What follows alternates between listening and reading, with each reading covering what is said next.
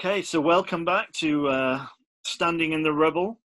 Today, my guest is Bruxy Cavey. Bruxy is a fairly new friend. Someone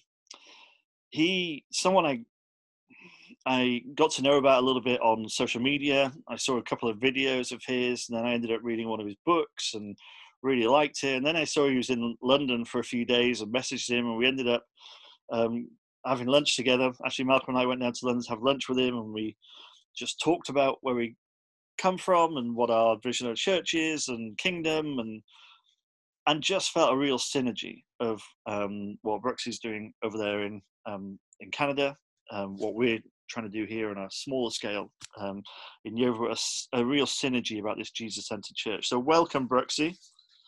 Adam, this is a privilege. Thanks for inviting me into your space. Yeah, so good to have you. So good to have you with us. And I know we've interacted a few times since that restaurant in London near Waterloo, I think it was. But yeah, I've been loving the journey. It's been so good to find somebody who is working out the same challenges in leading churches, is trying to work out the same sort of models. So yeah, I mean, maybe we just start there a little bit. Talk a little bit about what your church is like. Tell us a little bit about the scale, the model, the style, and the whole this Jesus-centered model that we're both pursuing. Sure, yeah, and I agree that it's a really fun experience to discover family that you have that you were unaware of before, and that's true for every Christian encounter. When you meet Christians, you're not just making new friends, you're discovering old family. But that's definitely true even within the Christian family, when you have people who are like-minded in their Jesus centricity and how they want to reach the world around them. And there's just that sense of, I've discovered my long-lost sibling that I didn't even know existed, and we were separated at birth or something, and now here we are. So every new relationship can feel like a reunion, and that's been my experience with you, Adam. And then I feel that our church and your church, I'm happy to have us learn more about one another so that the people that we are in community with in our respective locations can have that, also participate in that sense of, I've got brothers and sisters over on another side of the planet that really resonate with me and are praying for me and care about me. And so on behalf of the Meeting House, our church, we're excited to get to know you guys better and just to discover that family relationship together. So our church, then, the Meeting House, so you can get to know a bit about us. We come from an Anabaptist background. So Anabaptists are, if you think of the Protestant Reformation, where you had the Protestants who protest the Catholic movement, and you have the division there. Just on the heels of the Protestant Reformation was what was called the Radical Reformation. And while the Protestant Reformation did us a great service in helping pull people back to Scripture and say, let's come back to the Bible and not just trust blindly in church tradition without coming back to Scripture. That was the Protestant Reformation. The Radical Reformation said, well, now that you've got us reading Scripture, we see that Jesus is at the center of the whole thing.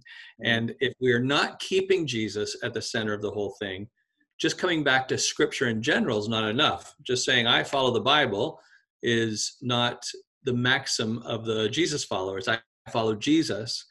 Because a skilled leader can pull what he wants to out of the Bible to make a church head in almost any direction.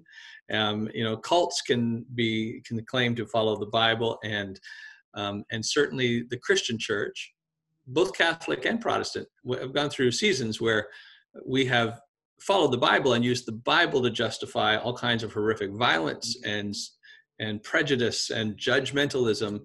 Because you can pull what you feel you need to if you don't have Jesus at the center of your hermeneutic of how you navigate Scripture.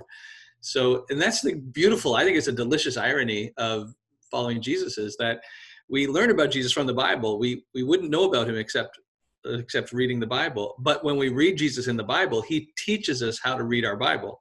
Right. And right, and around and around we go, but we study Jesus in the Bible, and he points out how to relate to the entirety of Scripture and how he's at the center of it all.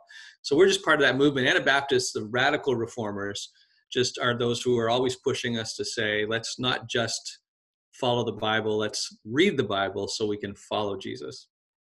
Yeah, and I think that's it's just a beautiful way of putting it, because it's that you know, it's so easy, isn't it? And I think through you know, part of my upbringing, etc., I think you just realize when you reflect, it's so easy to read Jesus through the lens of Paul, or Jesus through the lens of the Old Testament.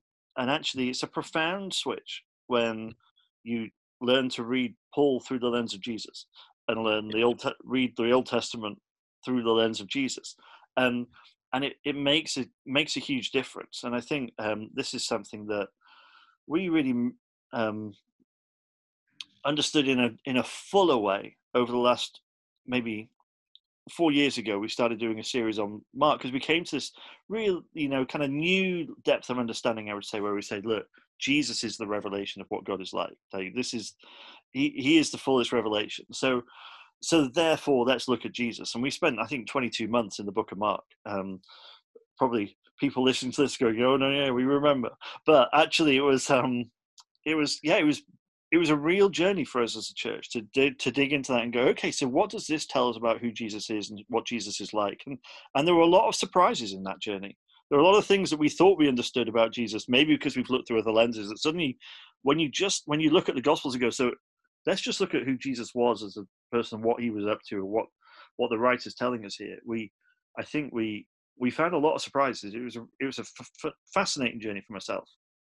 Yeah, that's beautiful. And there are different strengths and weaknesses of all different traditions, and certainly people will rally around different aspects of our faith as their centerpiece. And even when you think of the Trinity, some Christians would rally more around God the Father as their starting point, and in their theology and in just the way they talk and approach their own faith, they will talk about not only God's fatherhood, but God's kingship, God's sovereignty, God's authority, God's control. And so his majesty and his authority and his power as God the Father is kind of their entrance point in any conversation.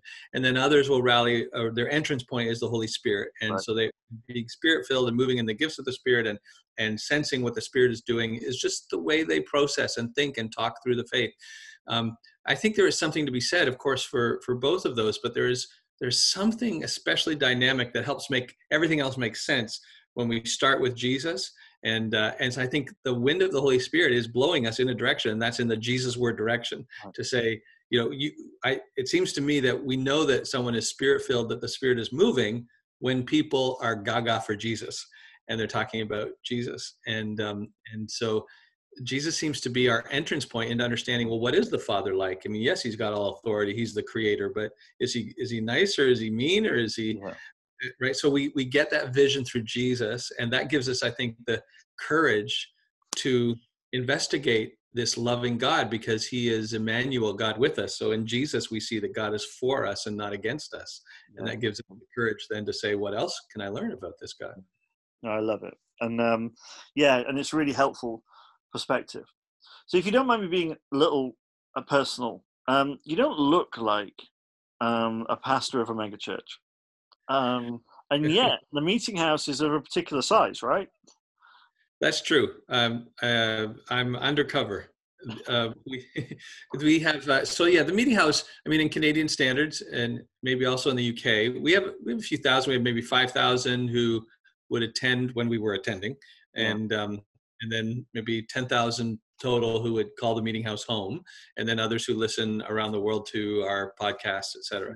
So that it's funny, because that's significant numbers in one sense, but then we're neighbors to our friends to the south in America, where a mega church down there is much larger than anything that we're experiencing. But having said that, all of that is interesting. But we not only would see ourselves as a large church, but as a small church, in that for us, home church, we call them home churches, like actually doing church in the homes where we have a phrase we use that real church happens when you turn the chairs to face one another, so that once we are engaged in each other's lives in smaller units, that is really pressing us into what the New Testament expression of church is. And even now that we're online during this season of social isolation, we have over 100 home churches that are still meeting and gathering people together in online expressions, and then trying to find ways to care for one another well. And so we're, in some sense, from the outside looking in, we look like a large church, but from the inside out, we experience ourselves as a network of very small churches. Yeah. And see, this is why I love having conversations with you, Bruxy, because, again, it's just these things that resonate. I think when I remember back to, 12 years ago as a church, and we said, okay, so our belonging is in the small. So yeah, we're a big church for a small town, as it were. But our belongings in the small. And so we talked about, this is where our small groups happen, and this is where our pastoral care happens, and our discipling happens, and our accountability happens, and our relationships happen, and all those sorts, and our encouragement, people who are going to know us and miss us and walk the journey with us. And then more recently, as we've got into lockdown, we've talked more about, well, one church, many living rooms, and actually we're. This is how we're gathering now. We're the dispersed church. We're not the so we're a large church in many senses, but actually we're a dispersed number of small churches. And not quite 100 small groups, but we're 20 something small groups, and it's really encouraging to see how they all work. But again, it's just that sort of resonance of your language and your journey, which I think just connects with the same language. So yes, I love listening to you about this stuff. But obviously we're looking at this question of this series, I guess, of standing in the rubble. Everything's fallen or falling. The world is changing. I saw a tweet yesterday which made me chuckle, because it said, in the future, historians are going to be asked which month of 2020 they specialize in, because it's all changing so quickly, right? And we've got the whole pandemic thing, and then we've got the whole Black Lives Matter and racism thing, and North America, but not just North America.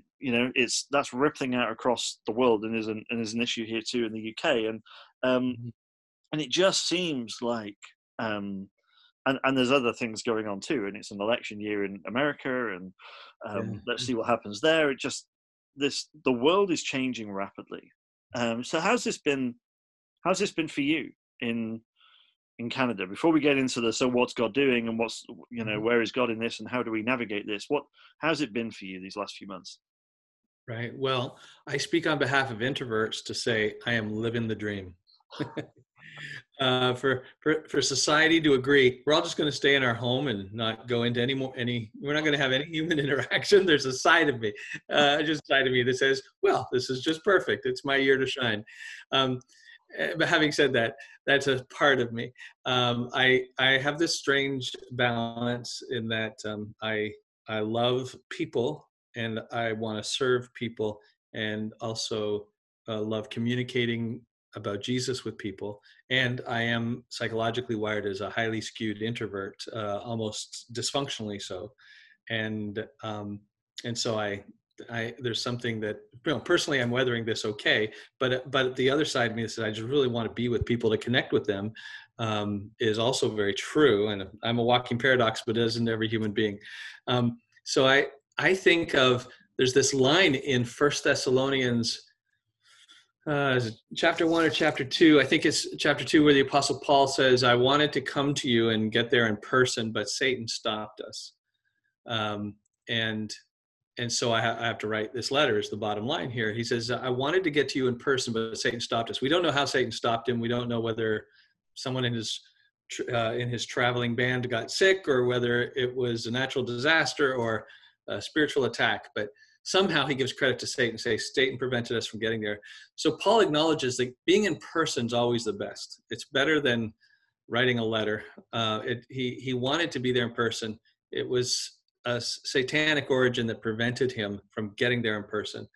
But the beautiful thing about how God works is, Satan has something that he thinks is going to thwart God's plan, and God leverages that into something even better. So Paul couldn't get there in person, which meant he had to write them a letter, which becomes the book of 1 Thessalonians. And now for 2,000 years, Christians around the world have been blessed by Paul's thoughts on some issues that we would have never heard if he made it there in person and he had an in-person conversation. It would have been great for the Thessalonians, but the rest of the church would have been impoverished. So God's always, this is at the centerpiece of our faith, the greatest injustice ever accomplished, the greatest wrong ever done, was the crucifixion of Christ, the perfect being punished like a criminal. And yet, God uses the worst thing ever done to become the best blessing ever given. That's at the center of our faith. So we should be that people who by now have got it into our blood, you know, to say when something horrible happens, our God at the center of our faith is a God who reminds us that he's in the business of turning the horrible into some new blessing, opportunity, privilege for us.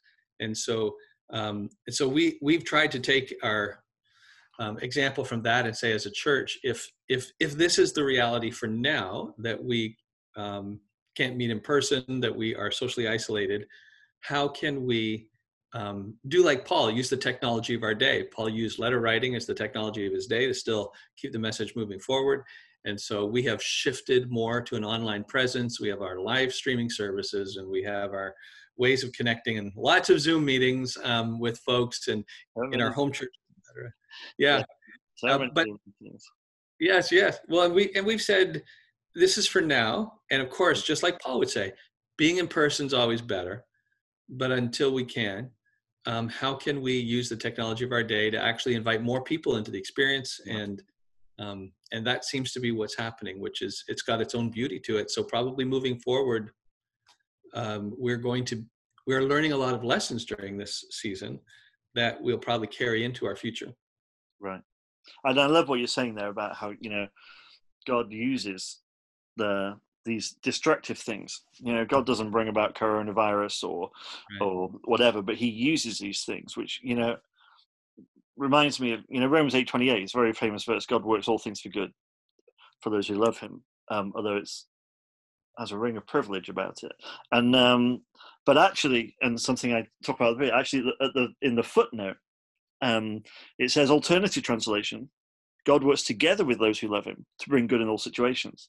Mm. Which is that's a much bigger story. And actually is an invitation for us to join in that work of working in difficulties, working in difficult times like this, in times of destruction and times of chaos and times of anger and times of violence and times of lockdown and times of suffering and poverty and extreme hardship. And God says, well, look, I'm the God who's in the business of bringing good out of bad. But here's an invitation for you to join in on that. Like, don't just sit back and wait for me to do it. Like, you know, I think, and often we kind of, you know, it's so easy to read Romans 8:28 going, well, God's going to make sure that whatever bad happens to you, God's going to work good out for you because you love him. Which is true. It's just, it's a bit smaller than God's going to work with you to bring good out of all these situations. And I love that. There's this invitation to join in. Yes. Well, and I think that some of this is adjusted by and flows better with a robust understanding of how the Bible opens with us being made as people who are made in the image of God, that we are his glorious image bearers. We are made to be like God in the likeness of God. And I think that a better understanding of the first chapter of our Bible and will help us move forward, and everything else starts to make more sense. This idea of being called into partnership, the idea that God could do everything on his own and call us to just be bystander worshipers, but our worship only took the form of saying, we're cheering for you, God, you go, boy, and we're worshiping you while you go and do everything. Yeah. Just as a diminished understanding of who we were made to be as his image bearers, then he makes us people like himself. Yeah, we're not just animals. He already had a petting zoo, and he said it's not enough. I want people, not pets. And so he this whole, what a fascinating idea that within the animal world, the creaturely world, the physical world, he's going to plant people, creatures who are not just animals, but are image bearers of himself. He's going to stamp that into creation through humanity. It makes great sense then that he would, and that's why the Bible is such a long revelation, because God's committed to this process of partnership, not just sit back and watch and I'll do everything. Because if it was just us watching and cheering God on, worshiping him while he did everything, the Bible would be a pretty short story, because he's very efficient. You know, God can get stuff done like that. The thing that makes it such a laborious and winding road is that he's working with us who are very inefficient and sometimes sinful and sometimes lazy, and yet he's not giving up on us. He really wants to partner with his image bearers. Now, I didn't put you up to this at all, because there will be people in our church, in YCC, listening to this going, see, Genesis, there's Genesis again. Because I have this phrase, which I use quite a lot, going, everything starts in Genesis. Like, if you understand the beginning, then you understand the rest. And so just to hear you say that just made me smile, because I'm going, for YCC listeners to this, I did not put Bruxy up to that. That is just... No. That's just right. Another little resonance. But I have to disappear off the screen to grab a power cord that's fallen down. Sure. My computer just told me it's about to shut down because I didn't realize it wasn't plugged in. So there you go. Okay, we're back. That's all good. So yeah, and then that plays through, doesn't it, to you know, Colossians 1, where it talks about Jesus being the revelation of the invisible God, which is the very role we were created for. So then Jesus perfects that role and shows us exactly what that looks like, how to do that, and then invites us into that journey with him as the body of Christ. Yeah, so good. I mean, if God can become a bush and a pillar of fire, it makes the most sense that God would become a human being, because that's already his own image stamped into creation. And so that Jesus is actually the logical fusion expression of God, where God and his own image that he's created to reflect himself in the first place comes together in kind of a one-stop shopping for all of your divine understanding. It's right there with Jesus. So, so in this moment, in this time, like what, as we stand in the rubble and we try and navigate the way forward, and you've talked a little bit about moving online and making use of the opportunities and the technology and the, but talk a little bit maybe more into what you sense, what's stirring in your spirit, maybe what you sense God, what you sense is going on here, what you sense God is up to. There is two things are true. One is that I sense that there is something beautiful that God is birthing out of this season, and the other thing that I always sense is that I don't have a sweet clue of how deep the rabbit hole goes, or how much iceberg there is beneath the surface that I actually sense or see. I think of the book of Romans. In the last couple of chapters of Romans, Paul actually reveals why he's writing and says, I plan to go on a missionary journey to Spain, and I am writing this to you so that when I stop off in Rome on my way to Spain, I can take up a collection. And what you realize at the end is Romans is Paul's fundraising letter. He has a plan to go to Spain, and many of the other letters he's writing to churches that he planted and he discipled. Then he goes away and he hears that they've got questions or there's some trouble going on, so he has to write back to them. He's never planted the church in Rome, and they don't know him there. And so he has to write a very thorough, orderly account of his theology and things that he's heard about the church, but they don't know him like other churches do. So you get a very systematic and a very thought through presentation of here's where I stand, all so that they'll know him well enough and feel good about his message. When he gets there, he can take up a collection so he can go to Spain. Now, here's the fascinating thing. Is the Apostle Paul never made it to Spain. He was arrested and killed before he got to Spain.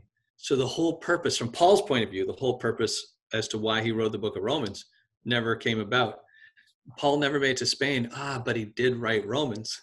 And once again, what for Paul would have been a great tragedy, the whole reason behind this letter has gone to waste. I'm not making it to Spain. I can't take up a collection. I want to carry the gospel forward. God says, yeah, but you wrote Romans, and the church is going to be blessed for 2,000 years with what you've written here. So I'm always aware of, as long as we're faithful to move forward with the little that we see, we may even find out we're wrong about what we think we're doing. But if we're faithful as we're moving forward, God's using it. He's weaving our smaller understandings into his bigger plan when we're faithful about it. And so Romans is not a testament to failure. It's a testament to success, even though Paul would not have known that at the time. So that gives me great encouragement to say, be faithful, move forward, keep my eyes fixed on Jesus. And if I trust in the Jesus of Scripture, then I have every good reason to believe that God is going to weave this into something that's just far bigger than I have a vision for right now. Right. No, I love that, because I think sometimes we can kind of get a little bit paralyzed by wanting to do the right thing, and when everything's uncertain we go, well, I don't know what the right thing is, then I don't know, maybe I won't do anything, or maybe I won't make it, maybe. And actually just that faithfulness of moving forward and okay, well then, well, let's do something, then, you know, let's go and spend some time loving this person, or spend some time serving this person, or in this context, or like, even if it doesn't pan out how we thought it was going to pan out, God will still use it because of our faithfulness. The expression of love, we know, is always going to be the way of Jesus. And that's what Jesus is asking us for, some expression of love. What we find is that, Jesus, when he's asked, what's the greatest commandment? And people might have been expecting him to say, according to the Shema, just love the Lord God with all you've got. Right. And he says that, but then he ties it, of course, to love your neighbor as yourself. And so Jesus was only asked for one commandment, but he couldn't do it. He said, no, if I'm going to give you that one, I've got to tie it. I've got to bind it together with the vertical's got to be bound together with the horizontal, love your neighbor as yourself. And so our worship of God comes through the love of neighbor as ourself. And what is interesting is that the New Testament church, in the writings of Paul and the apostles, the early New Testament church, their short form for addressing that is that they just skip straight to love your neighbor. So in Galatians 5, the apostle Paul says, you love your neighbor as yourself, that fulfills the law. Just do that. He doesn't say, remember, love God first and then love your neighbor as yourself. He assumes I'm talking to a bunch of people who love God. So they just skip that. Jesus tied his religious leader expected Jesus to only give the first commandment. Jesus tied it to the second. And then the New Testament church only refers to the second from then on. Right. When they bring this up and say, just love your neighbor of yourself, that fulfills the entire law. And so it is that the liturgy, the worship of the New Testament church was we are going to have access to God and have intimacy with God and worship God through people. We've got to engage in the love of others. That is our worship service. Yeah. And so that's a beautiful, that's always the way of Jesus. And so no matter what changes in our culture or in our context, to just say, what's the loving expression right now will always be a way of engaging in the best form of worship. Yeah. And that's really encouraging. We have a phrase that we use that says the kingdom of God is brought in one act of love at a time. Yeah. And I think it's really important to remember, because sometimes we're always looking for the huge thing to do, or the big thing to do, or the thing that's going to clearly change the whole world around us, or whatever it might be. And actually, one act of love at a time, one decision to forgive somebody, or one decision to go and help your neighbor with their shopping, or childcare, or whatever it might be. Just one act of love at a time is how the kingdom comes in, and it's brought in by us. God isn't going to impose this kingdom on us, because he hasn't done for 2,000 years. He's announced it. He's brought it in the spirit, but then he invites us to bring that in proactively, rather than just sit here waiting for God to impose it. And one act of love at a time. Oh yeah, that's beautiful. And I think that's why even during this particular season where there is so much unrest, and we're in this new reality of how we're living with social isolation and so many other things all happening at once in 2020, as you talked about. One of the things we want to be as a church is consistent in just being the people who are showing the way of love. Mm.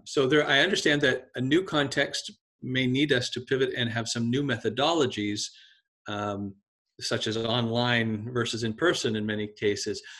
The wine skin may change, but the new wine, though, is consistent. Right. That's going to be filled with love. And so when we're new in our variety of expressions, but what we are expressing is got to be on point all the time, so that otherwise we're just opportunists who are saying, hey, now that COVID's here and people are self-isolated, what can we do to capitalize on the moment to kind of nab them for Jesus?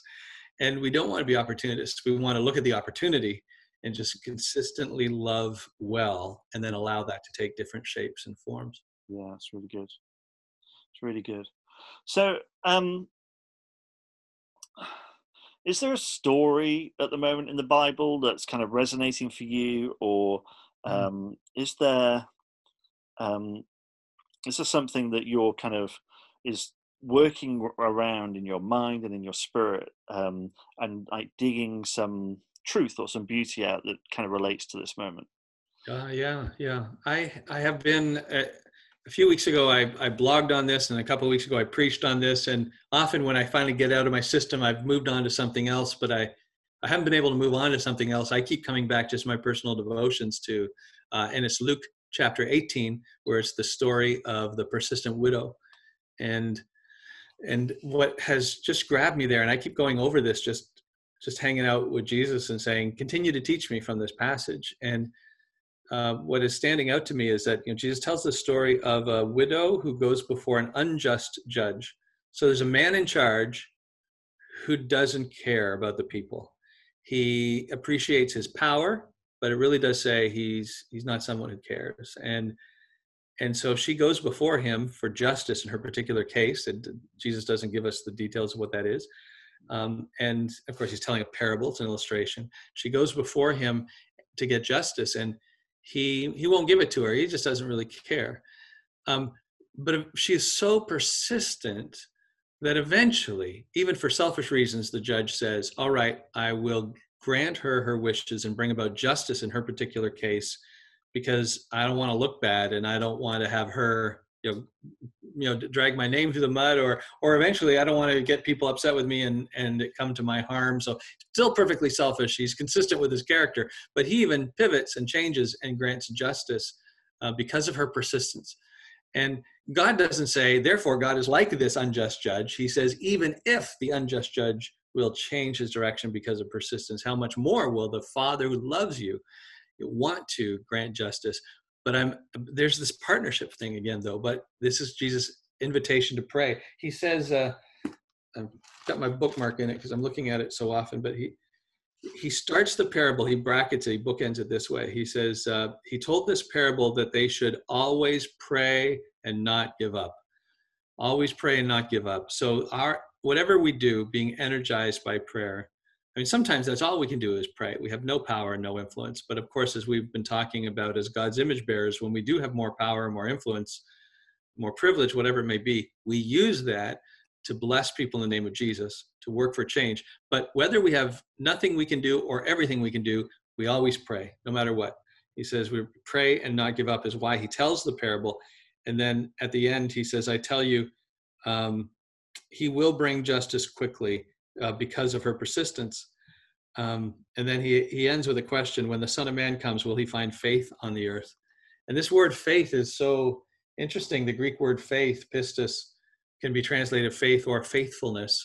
It really is different than just an intellectual agreement with something, but it's an embrace of an ideal or a person that we manifest in life. And so when Jesus says, when the Son of Man comes, will he find faith? It's also, will he find faithfulness? Will he find a people who are living this out and expressing this, always bathed in prayer, with justice, as something that is worth praying for and working for in our faithfulness? The whole thing seems to wrap together for me as it's become a theme parable of Jesus for this season, to say, I want to keep praying. I want to keep working for justice. I want God to take the lead, but I don't want to be passive and just kind of throw the ball to him, say, you run with it. I want to do my part because he's calling me to do that. I love that. And that, you know, and that just to encourage you, that resonates, I think, so much with what we felt God talking to us about as a church. I think even if I go back to a year ago, and we were walking around metaphorically the walls of Jericho, and we felt at that time that God was saying to us, the weapons that you carry into this are prayer and worship now, and that we need to spend more time praying, calling us to be people, calling me to be someone who spends more time praying, and because that was the posture for whatever this new was, and even that an encouragement, if I go back a little bit more than a year, to that we need to dig our own wells. So where is our rather than necessarily always looking to the collective for our spiritual food, like how are we praying ourselves, getting into the word ourselves, digging that relationship with God, so through this time we are able to be closer to him, express that faithfulness, work with him. So I think that's a really relevant, pertinent, accurate encouragement for us as YCC, and probably for the church at this time. So yeah, thank you for that. It's been great to, just to spend this time with you, being encouraged by you, being blessed by you. So thank you so much for taking the time for this. And let's see how our church's stories and journeys and cross and connect and whatever as we move forward. Thank you so much. Yeah, I look forward to my people and your people hanging out a little bit more in the future. And I'm really glad to be getting to know you better, Adam. So thank you for this. Yeah, it's really great. Thank you.